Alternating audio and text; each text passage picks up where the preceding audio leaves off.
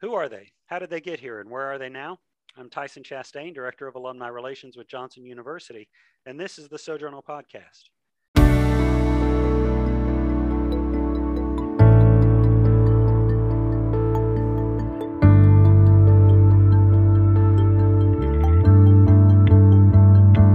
The Sojournal Podcast is a production of the Alumni Relations Office at Johnson University and is brought to you by the Alumni Association. Whether you graduated from Central Florida Bible College, Johnson Bible College, Florida Christian College, or Johnson University, you are a part of the alumni family. Join the Alumni Association and help encourage and equip alumni and students as they pursue kingdom focused vocations. Learn more at johnsonu.edu forward slash alumni. Today, we're joined in the Sojournal podcast by 2018 Johnson University, Florida graduate Caleb Elkins. Caleb, welcome to the Sojournal podcast. Hey, so glad to be here. Thank you so much for giving us your time. Would you mind introducing yourself for those alumni listening in who don't have a clue who you are?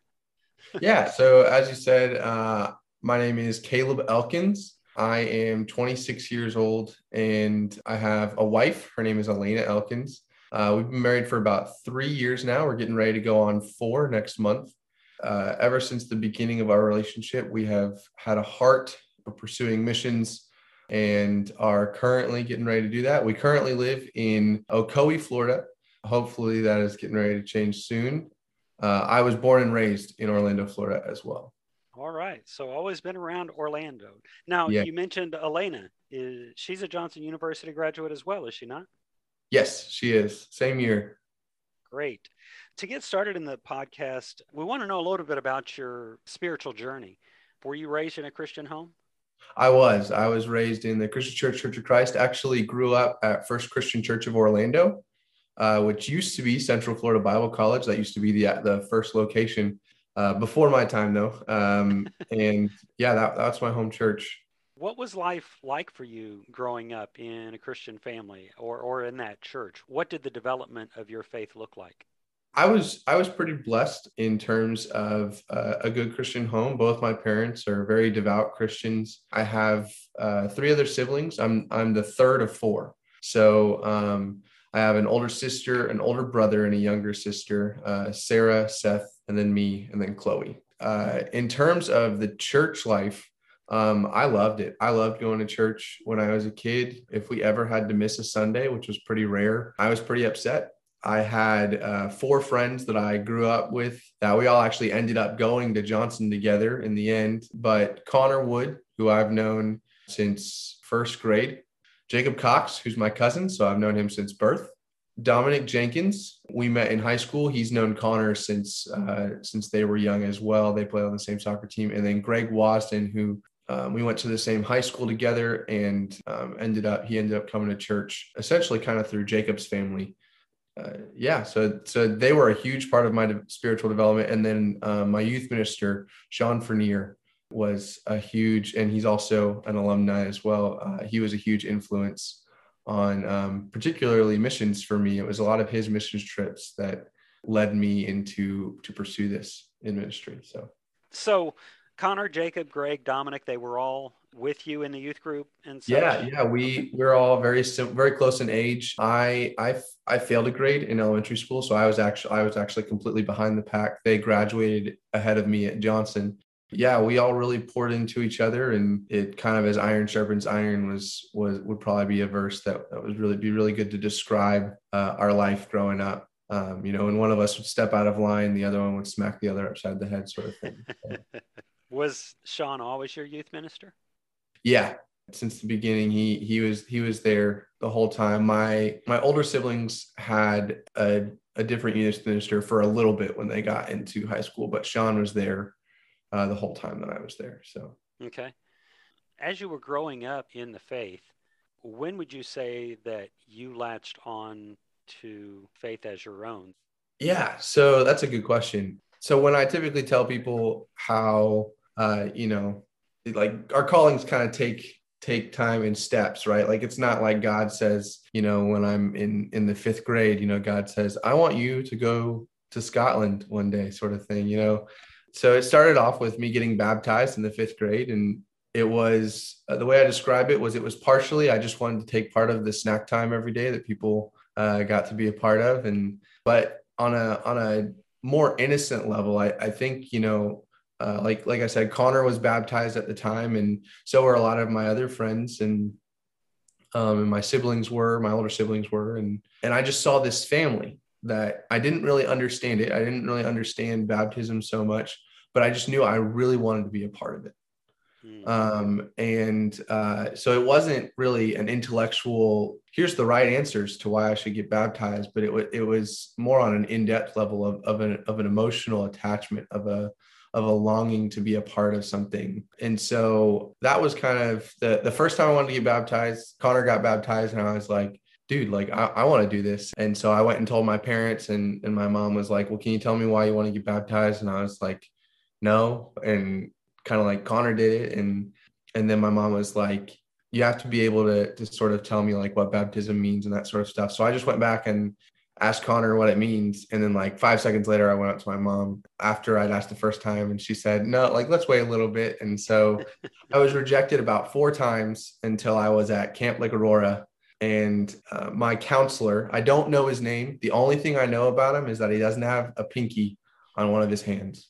That's all I know. Um, and he and I had some really good conversations about it. And I called my parents and they were all for it. And uh, I don't remember if I gave the right answer. I think they just heard sort of a passion in the way that I was talking, that it was more genuine. And I tell people that I was baptized by the pinkyless man. So, um, so that was kind of the start of it all. And then as life went on and faith started to become more real, and I realized that yes, it's about being a part of this family, but what does it mean to offer your life up to Christ?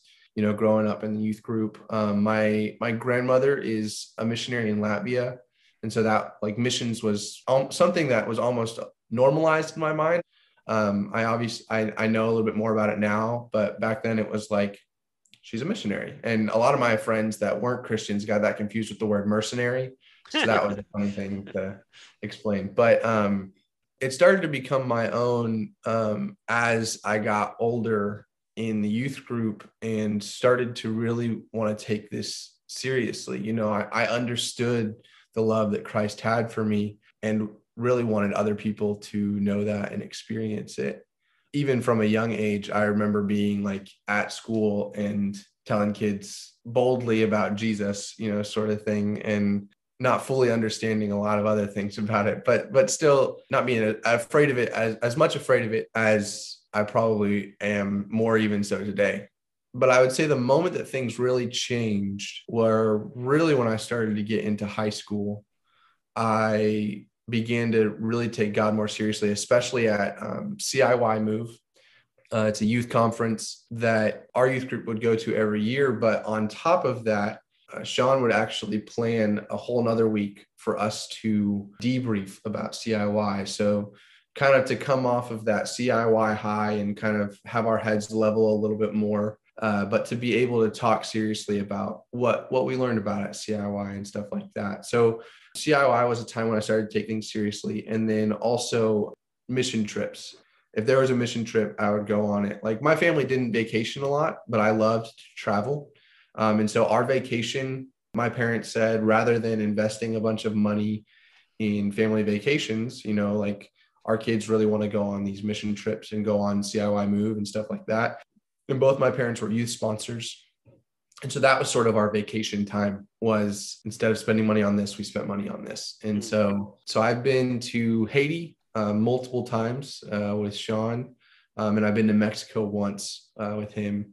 And then outside of that i've been to a lot of other countries as well on uh, specifically mission trips but um, the mission trips really helped me see the world in a different way and saw, see something that I was really passionate about. And that was just this idea of the church being everywhere, not just in one place, but seeing that other people worship in their own setting and uh, slowly beginning to understand, you know, how the church itself is a global community, it's a global nation we're all nomads kind of wandering the earth. And and so i became very passionate about that and find trying to find the beauty in other cultures and you know where where's the image of god and where's the sinfulness and and um, all that different sort of stuff. So I, I started to get really fascinated with a lot of cultures and um, it also really upset me how divided the church was. I from a young age i didn't understand why there were different denominations. My my grandparents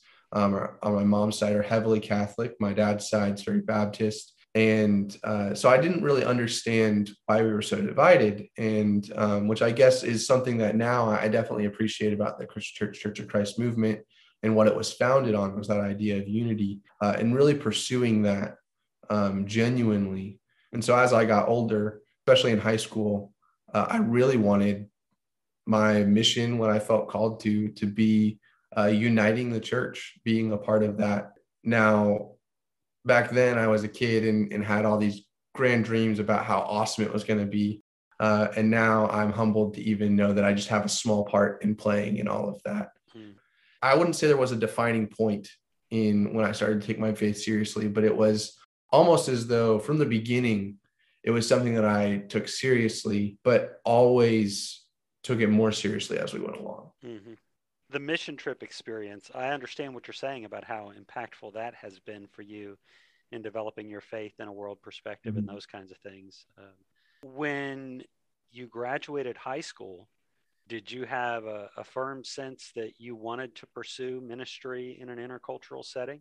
Yeah. So um, when I graduated, definitely. So going back to how I, I failed a grade in elementary school, that really poured a lot into like how smart I believed I was. And that was, I did not believe I was very smart at all. So I loved math. I loved all that different sort of stuff, but I never really pushed myself. And so when it came time coming toward the end of, of high school to sort of choose a direction, I was probably in my junior year and dead set on going into the military. There were some, just some, different things along the way that had changed. So like in in middle school, I I was dead set I wanted to be an astronaut, and then NASA stopped sending people to the moon, and uh, and so that I was like, well, that dream's dead. And and then also I learned about uh, to be a pilot, like 2020 vision sort of stuff, and I'm practically blind without my glasses. So um, so then I decided that I wanted to jump out of planes. So I thought that was cool. And then there came a point where uh, I really struggled personally. This is not a critique on anybody that has uh, served in the military or anything like that. Um, but personally, I just really struggled with the idea of, uh, even in self defense, taking someone else's life that hasn't had the opportunity to meet Jesus. Mm-hmm. So then I realized, okay, I don't, I don't want to kill anyone. So then I decided, uh, my pastor uh, is Shan Wood, was a rescue diver for the Navy. And so I was like, well, then, like, I'll do that. He probably doesn't even remember this conversation because it was very short and very small. But I remember I had gone up to him and asked him, and uh, he pretty much talked me out of it. um, and not in the sense of saying, like, don't do this, it's a terrible decision. But he pretty much asked me if I was running away from anything. Like, are you doing this because you're afraid to do anything else. Like, is this what God's calling you to do? And I really started thinking about it. And I realized my whole thought process behind wanting to go into the military was because it was the only place that I thought would take me. I didn't feel like I was smart enough to go to college. Even from when I was in the first grade, I remember being so terrified of the concept of like how confusing taxes are that I like would sometimes cry myself to sleep about getting older and having to like deal with that. So going into the military, you know, they'd they'd feed me, they'd take care of me, they'd tell me what to do. You know, it it it, it was it was every every reason that I wanted to go into the military revolved around fear of anything else. And so that summer, I was at a CIY and they said, anybody, and I'd gone on a few mission trips prior to that and was like seriously thinking about uh, missions. And they asked anybody that has decided to go into vocational ministry please stand up. You know kind of they do that at the end of ciy anybody who's decided to get baptized please stand up. Decided to rededicate their life. Then they, they said vocational ministry and it had been weighing on me kind of all, that entire week. I was like, well, I gotta, I gotta make the commitment at some point. And so I stood up and uh, decided that I was going to be a pastor, a youth minister, or a missionary. I knew I was going to be a missionary. I just wanted to leave my options open. That's like the, the honest truth behind it. After that, it really just sort of became clear, and uh, I applied to Johnson because everybody else I knew was that's where they were going. They had an intercultural studies degree, and I was like, sure, like I want to go into missions. And when I applied, they pretty much said this is what your SAT score has to be, this is what your ACT score has to be, but you only have to take one or the other. I took the SAT just because it was the closest and uh, to date, and uh, I started. Uh, I took it once, and I said, if I don't meet the requirements, I'm not going. And I got 10 points above what was what what was required. I applied and I said, if I don't get in, I'm not going to college. And I got in. And um, and then the big part was like the financial stuff was I was sitting there looking at all the money. I had my like my first like actual real job that summer. I was a lifeguard for the YMCA, saved up all that money. I was going to get a car. And then uh, the college bills hit and I was like, well, if I want to go to college, like there goes every every bit every penny I've made this summer. Mm. And then I was still $900 short for like what I needed to be able to get in Otherwise, I would have been paying like a thousand dollars a month or maybe more, which I just wouldn't have been able to do. And that first uh, semester, I owe being able to go to college to my grandma, who gave me that $900, uh, and my parents, who helped me pay the other $700 a month that I had to pay every, every month that year and then after that i was able to get enough scholarships and realized how important applying for scholarships was. When i was getting ready to go into college i didn't apply for any scholarships because i going to college was a brand new decision. So um, that's kind of how i got into johnson was just really trusting god the whole way and pretty much saying eh, like if i if this doesn't happen i'm not doing it. Uh, so when you started at johnson you started right on the mission program, intercultural. Studies. Yeah, I was intercultural studies uh, when I first got there. Professor Roland Howard Howard uh, was the missions professor, and then the next year we ended up getting Dr. Kendi Howells Douglas, who I ended up becoming a TA for. I was one of the first students that she met, and she asked me if I would be her TA, and I had been praying and asking God for a job. And I looked at her and I said, I think you might want to have me as a student before you start letting me touch students' papers. and she looked at me weird, like that's a weird response, and then walked away. And then I went to bed that night and I was like, did I just throw away the opportunity that God placed in front of me, like have a job and everything? Like, you know, again, like that, like I'm not smart enough to do that sort of thing. Like that's for someone else who's smarter. And so the next day I went and found Kendi. Um, I said, if you're still willing to have me, I would love to have the job. And that created an awesome friendship uh, with uh, my professor and friend, Dr. Kendi Howells Douglas, for the next three years. That's so cool. So you became Kendi's TA.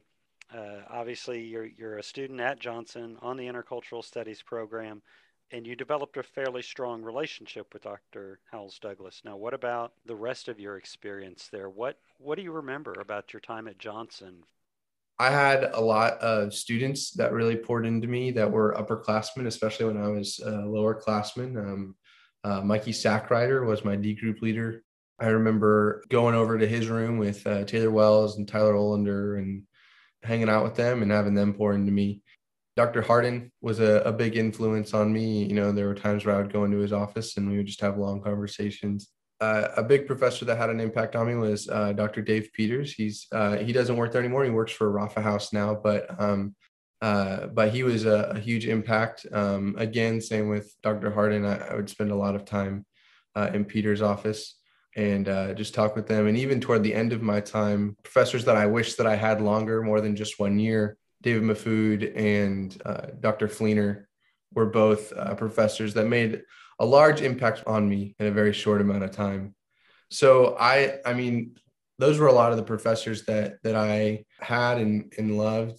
In terms of spiritual development, some of the classes that actually impacted me the most were actually classes taught by professors that I didn't have all the time. So I would say the professors that I did have all the time, whereas they they did teach great lessons, you know, I had them all the time and uh, and I sort of knew their perspectives their classes did impact me, but I would say that they definitely impact me more in, in a discipleship manner um, outside the classroom. But classes that I, I, remember that impacted me a lot were like worship history with uh, Bill Wolf. Hmm. Um, and I'm not even sure if he would remember me because I was just on the other side of, this, of a webcam. But I still think about that class and a lot of things and actually how it pertains a lot to missions. Um, getting ready to move over to Europe with the Catholic Church and uh, the Orthodox Church and all that different sort of stuff. Like that was probably one of the most beneficial. Uh, I still I'm going to continue to use what I learned in that class, um, the uh, worship history, because it pertains so much to that area of the world. Another class was taught by Jared Looney as an adjunct, and that was church planting and discipleship. And uh, it was primarily focused on essentially church planting or, or house church planting in a post Christian or post-modern context. Mm. And that's exactly where I'm moving to.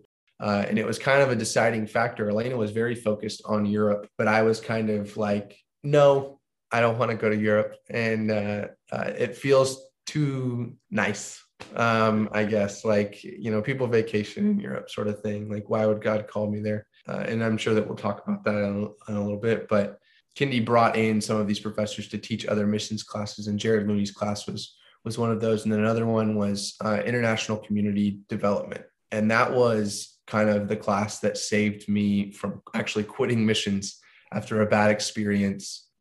Phil Hudson uh, was the adjunct. Uh, he works for uh, New International, used to be known as New Mission Systems International. He was my professor for that class, and I ended up interning underneath him the next summer uh, and heading to Kenya for part of that internship. And um, just the wisdom that he poured on me, I, I still will call him and ask him questions, even practical ones. He was a missionary in, in Kenya for about 15 years. Uh, he was a missionary in Eastern Europe. Let's just leave it at that. Um, I don't, I can't remember the exact country. Uh, and he did some work in Haiti as well. And so he was able to relate to me in that experience so those were i'd say probably three of the major classes. My senior year i had a lot of really good classes that um, helped shape a lot of different things. One of Kendi's classes was a huge game changer for me and that was mission theology. And we had to write a paper that was on a mission theology sort of topic. And from freshman year in your first missions class uh, encountering cultures you're going to learn about a concept called contextualization. Hmm. and uh, in my four years in the missions program, I still felt like I had a hard time grasping the concept, especially when you add in this other idea of syncretism, which is essentially just contextualization taken too far. So I really struggled with where is the line between that. You know, I'm very much that I want to do the right thing kind of person. And in writing the paper, that's what I chose to do my paper on was contextualization and syncretism. And um, it genuinely helped me understand something that I know that I will use for the rest of my life uh, in terms of ministry and helping bring people to Jesus. So that's neat. The way you can take those lessons and continue to apply them. I mean, that's what college is about in ways. I mean, yeah. you know, yeah, it's there's a lot of growth that takes place there, but that that's certainly part of it. So you obviously, at some point in your journey at Johnson, met Elena because you did not mention her as a part of your church and going to the school. Yeah. So uh, how did how did you guys meet? What uh, you know, what brought that about? It goes back to actually senior year of high school. We were at the same CIY. She was pretty well known for at the talent show doing Disney voice impressions. And uh, everyone thought it was awesome and absolutely loved her.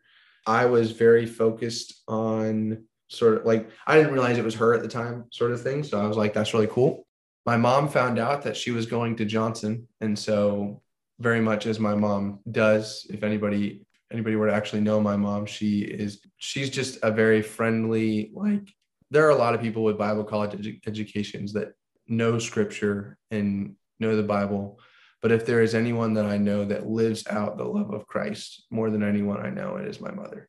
Hmm. So um, uh, it it's always something that and, and she digs into scripture like nobody's business um, and digs deeper and does all her own like understanding and research. But it's just always a reminder that we're nothing if we don't have love. So So my mom runs up to Elena and uh, says, "You're going to Johnson. My son's going to Johnson." And it's like super excited. And uh, I was actually with Sean at one point, and um, Sean Vernier, and and uh, he actually pointed at Elena and said, um, "There's your future wife. You should go talk to her."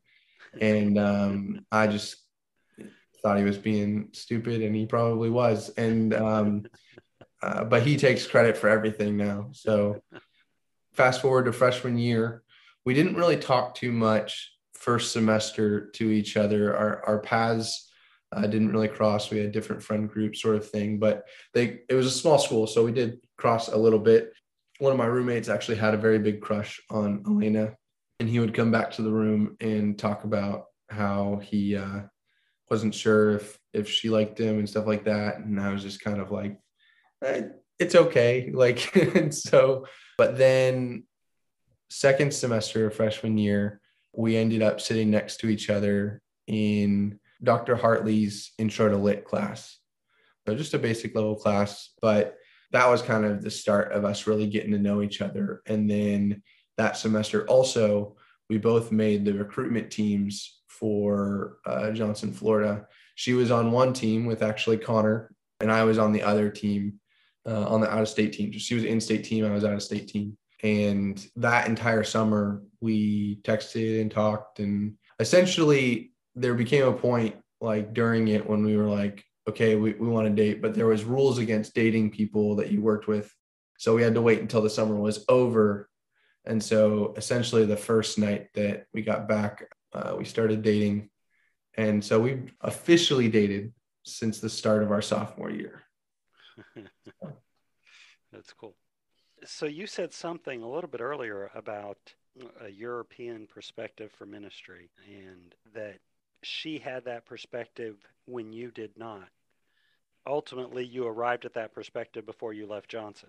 Talk about the development of that a little bit. So, when we were first figuring out whether we wanted to date each other or not, one of the first things that that we had talked about was Elena wasn't a missions major. I didn't know that she was interested in missions at all or anything like that. And in my mind, there was nothing that was going to stop me from doing essentially what God has called me to do. So we sat down and and I told her, I said, like, before this goes any further, are you okay with being a missionary and moving overseas? She looked at me and said, I'll do what God calls me to. And I was like, all right, well, if he's calling, like, if, if we're going to date, then, then that's what he's calling you to. So, um, uh, so it was definitely something from the beginning that we understood and that we knew. And as I began to learn more about Elena, I actually began to find out that missions was a passion that she had had since middle school. Um, and it was specifically European missions she from a young age had begun to realize and understand that the european church was dying and was suffering. Whereas in a lot of your uh, like in africa or asia or stuff like that you'll find some of the biggest churches in the world there. Uh, i heard a very awesome sermon at icom the international conference on missions um, about the global church. And you know it was very hopeful um, but it was a, a, man from Ghana came and, and essentially one of the big lines that he said was, um, I hear Americans talk all the time about how the church is dying. He said, open your eyes and look at some perspective. The church might be dying over here, but the church in Africa is bigger and stronger than it has ever been in all of history combined. And he said, there is no need to be doubtful or afraid. The church is growing and it's bigger than it's ever been before. It's just the United States isn't the hub for it anymore. And at one point, Europe was the hub. Um, and so you just see these sort of things shift. And that's not to say we don't need missionaries in Africa or anything like that. We don't. It's not to say we don't need people. Uh, I have a lot of really good friends that that uh, have felt called to different countries in Africa, um, in different countries in Asia, and stuff like that. A, a calling is all simply just about you know being obedient to God and what's God calling you to do but for us, you know, I was I was very focused on uh, that sort of lifestyle. Actually, at when I was in high school at a CIY, uh, there was a map for different missions around the world, and uh, they wanted us to go back and pray for a specific country and sort of put like a sticky note on there for the prayer. And I knew I wanted to be a missionary. And so I was like, I'm going to close my eyes and wherever I put it, that's where I'm going to go. And I put my thumb on the map and it landed in Eastern Europe.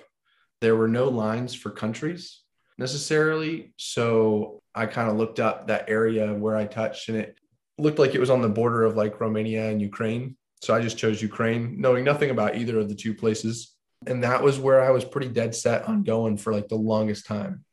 And so I wasn't completely opposed to Europe. It was more so just Western Europe. And so Elena and I began to date, and she had a very big heart for actually France. And because that was where a lot of that started. But when she was younger, a lot, when she had presented this idea of European missions, a lot of people had actually laughed at her and said, like, of course you want to go do missions in Europe. You just want to go on vacation for the rest of your life, sort of stuff.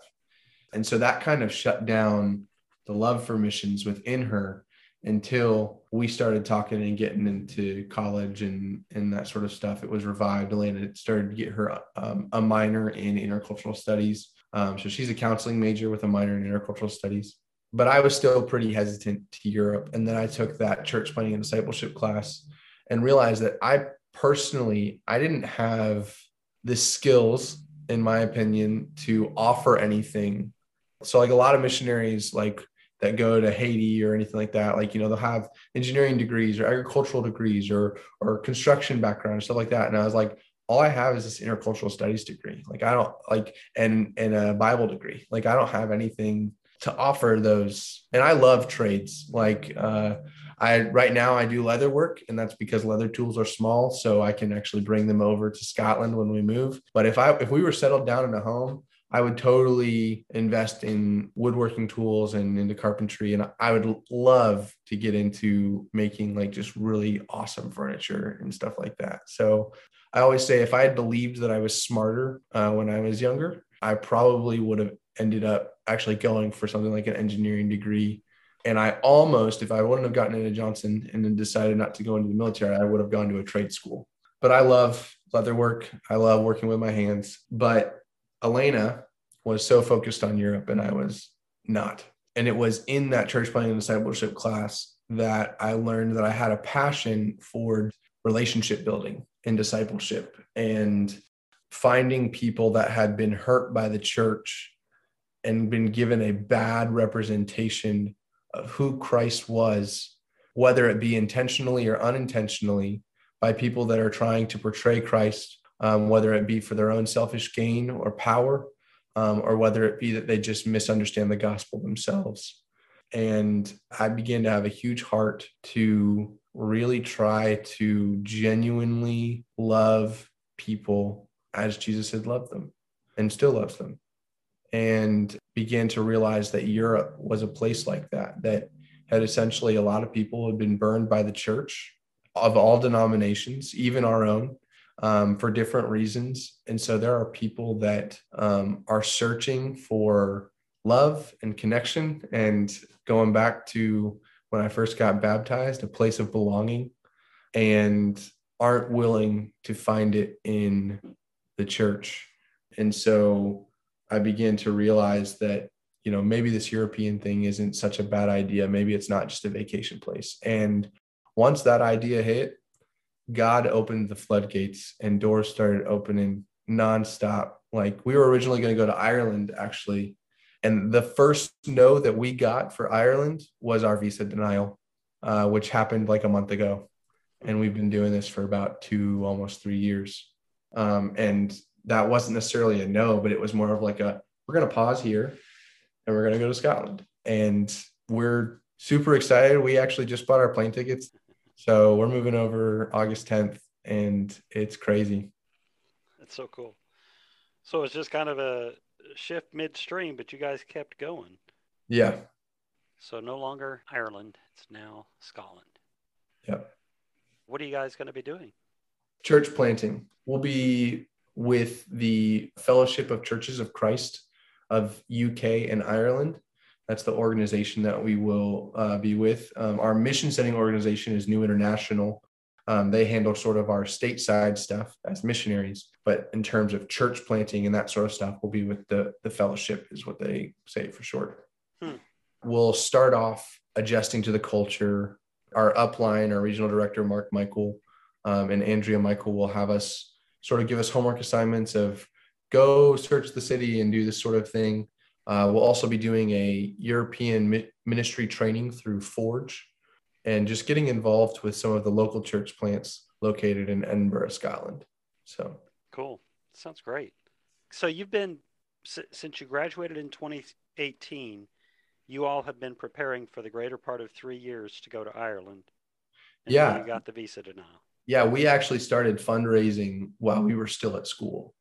That spring break of our senior year, we drove down to Fort Myers, uh, talked with New International. Um, they set up our financial account, and we started fundraising almost immediately. Hmm. And um, I'll tell you what, I have learned more about my spiritual walk with God and my relationship with Elena and the hardships of all of that, tears and happiness and all that different sort of stuff through merely just fundraising. The, the, the Scotland part of the ministry hasn't even started yet, and I already feel like I've learned so much mm. from God. So, well, this has been really great, Caleb. Thank you so much for giving given me so much of your time, your story, your journey, your your your heart and passion. You know, it's it's great to learn from you, to learn from the experiences you've had, also the the journey you and Elena are taking together. All this has been wonderful. But before I let let you go, I need to ask you two more questions. Uh, first one is through your entire journey, uh, from coming to Christ to growing to going to Johnson and now since graduation and getting ready to go on the mission field. What is something that you've learned that you would want to share with other people? Mm. That's a really good question. And it's not that I feel like there isn't anything. It's that I feel like there's there's so many things. I would say the the overarching lesson that I feel like God has definitely been teaching me through all of this has just been the importance of obedience. Uh, like if I were to, if I were to use one word to sum up the lesson for this season of life, it would be obedience. You know, there were plenty of times where Elena and I wanted to quit. You know, the world shuts down and COVID happens, and what was supposed to be just three months of living with your in-laws turns into a year and a half. You know, and so there were a lot of times where we wanted to quit. We started looking at apartments in the area, you know, we started thinking about, but we didn't feel released from this calling. It almost felt like if we were to give up, it would almost be like blatant disobedience. Hmm. Now, a lot of people don't feel that strongly about their calling. It doesn't feel as as uh, as clear, and and that's okay. I would say a majority of the time, God's calling isn't as clear. And sometimes it's a matter of just committing to uh, something that is righteous and just in God's eyes, you know. But you know, we we felt like we had we had essentially told God, "Hey, we want to do this," and God said, "Okay, then we're going to do it." And you know, we didn't want to back out on it while God was still working on it. One of the best pieces of advice that has stuck with me from Johnson, from college, uh, was actually when I was struggling with uh, the idea of moving to Ireland. And I went into uh, Kendi's office and I had explained like it just it feels wrong. It feels like like I had the mindset of it's going to be vacation. This is a place that I've wanted to go and visit my entire life. Like the place where my heritage comes from. Why would God ever call me to a place that I love, which when you say out loud sounds completely dumb. Because of course God is going to call you to a place that you love. But Kendi said, you know, I said, it doesn't feel like I'm sacrificing anything. And Kendi said, we, we oftentimes forget that God calls us to obedience before he calls us to sacrifice. Hmm. And that I found that to be true for so many things. God calls us to obedience before he calls us to stewardship. God calls us to obedience before he calls us to uh, to sacrifice, to uh, to justice, to because the thing is, is that if we are all being obedient, and a lot of those things are a part of obedience, you know, But if we are all being obedient, then God is able to do as he wants and as he can with uh, the moving parts that are that are willing to be moved. And so that's the question that I kept asking myself through this whole time is, okay, God, what does it mean to be obedient to you today? And that's just stuck with me like the whole time during fundraising specifically. You know, I said the stewardship thing because there was one time where we were actually with a church and they didn't say that supporting us would be a bad stewardship of their money, but they they essentially said that there was another ministry that was a better return on investment. And you know, it, it was kind of frustrating. Um, you know, there was no prayer involved about whether we should be supported or not or anything like that. And um, you know, if if Isaiah had come to a church and asked for support and then explained all of his ministry and how he had no followers and how he was actually mocked and and all these different sort of things. No church i would say in america would most likely support him because it would look like a bad stewardship. It would look like a bad opportunity of stewardship. Hmm. but look at the impact isaiah had for the Jewish people and the prophecies he made about Jesus and all this different sort of stuff. And that was all because Isaiah was just obedient. It wasn't about the return on investment. Isaiah wasn't saying, you know, Lord, where are all the followers and everything? He was saying, Lord, even though nobody seems to be listening to me, I'm still going to remain obedient to you. And that was especially, that was a, a lesson that was given to me by a good friend. Um, that analogy of Isaiah, uh, Sean McIntosh He's the worship minister at FCC Fort Myers. And it was just really encouraging about feeding into that whole idea of being obedient. And we, and because of that, because of that obedience, I think like I would honestly put Elena and I's support base up against anyone else's in terms of loyalty and prayer warriors, uh, people that just love us and care about us because they're awesome they've been so supportive of us and we've been we've apologized so many times. We're sorry we're not there yet all the different sort of stuff. Things that satan has sort of fed into our minds of like you know you're not doing a good job and and they've just been encouraging and helpful. And um, you know if any of our supporters are listening right now thank you so much. Like words cannot express. Um, you guys are awesome and we are so blessed that god has given you to us. Love that. That's a that's a great word obedience so, one last question I have for you, Caleb, before we let you go is imagine that the whole world is going to listen to this podcast. You have 60 seconds to address them. What is it that you want to tell the world in 60 seconds? Before you give me your answer, let me remind our listeners that the Sojourner podcast is a production of the Alumni Relations Office at Johnson University and is brought to you by the Alumni Association. Whether you graduated from Central Florida Bible College, Johnson Bible College, Florida Christian College, or Johnson University, you are a part of the alumni family.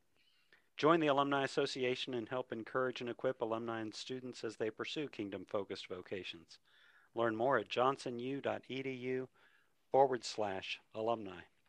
So, Caleb Elkins, a 2018 graduate of Johnson University, Florida, and his wife Elena are going to Scotland. And Caleb has a 60 second message for the world. Caleb, what's your message? It is so important to understand how much you are unconditionally loved by your Lord and Savior, Jesus Christ.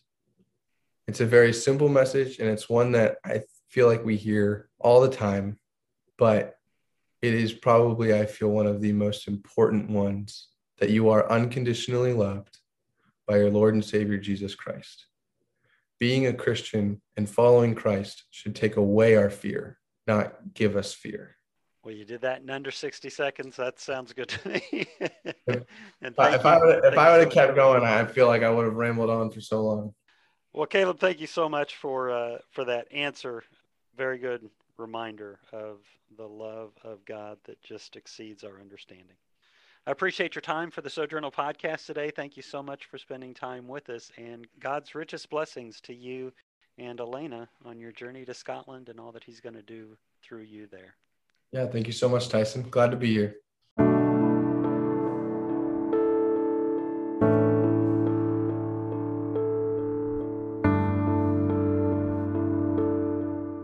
Catch new episodes of the Sojourner Podcast each Monday on Anchor FM, Spotify, Google Podcasts, and more.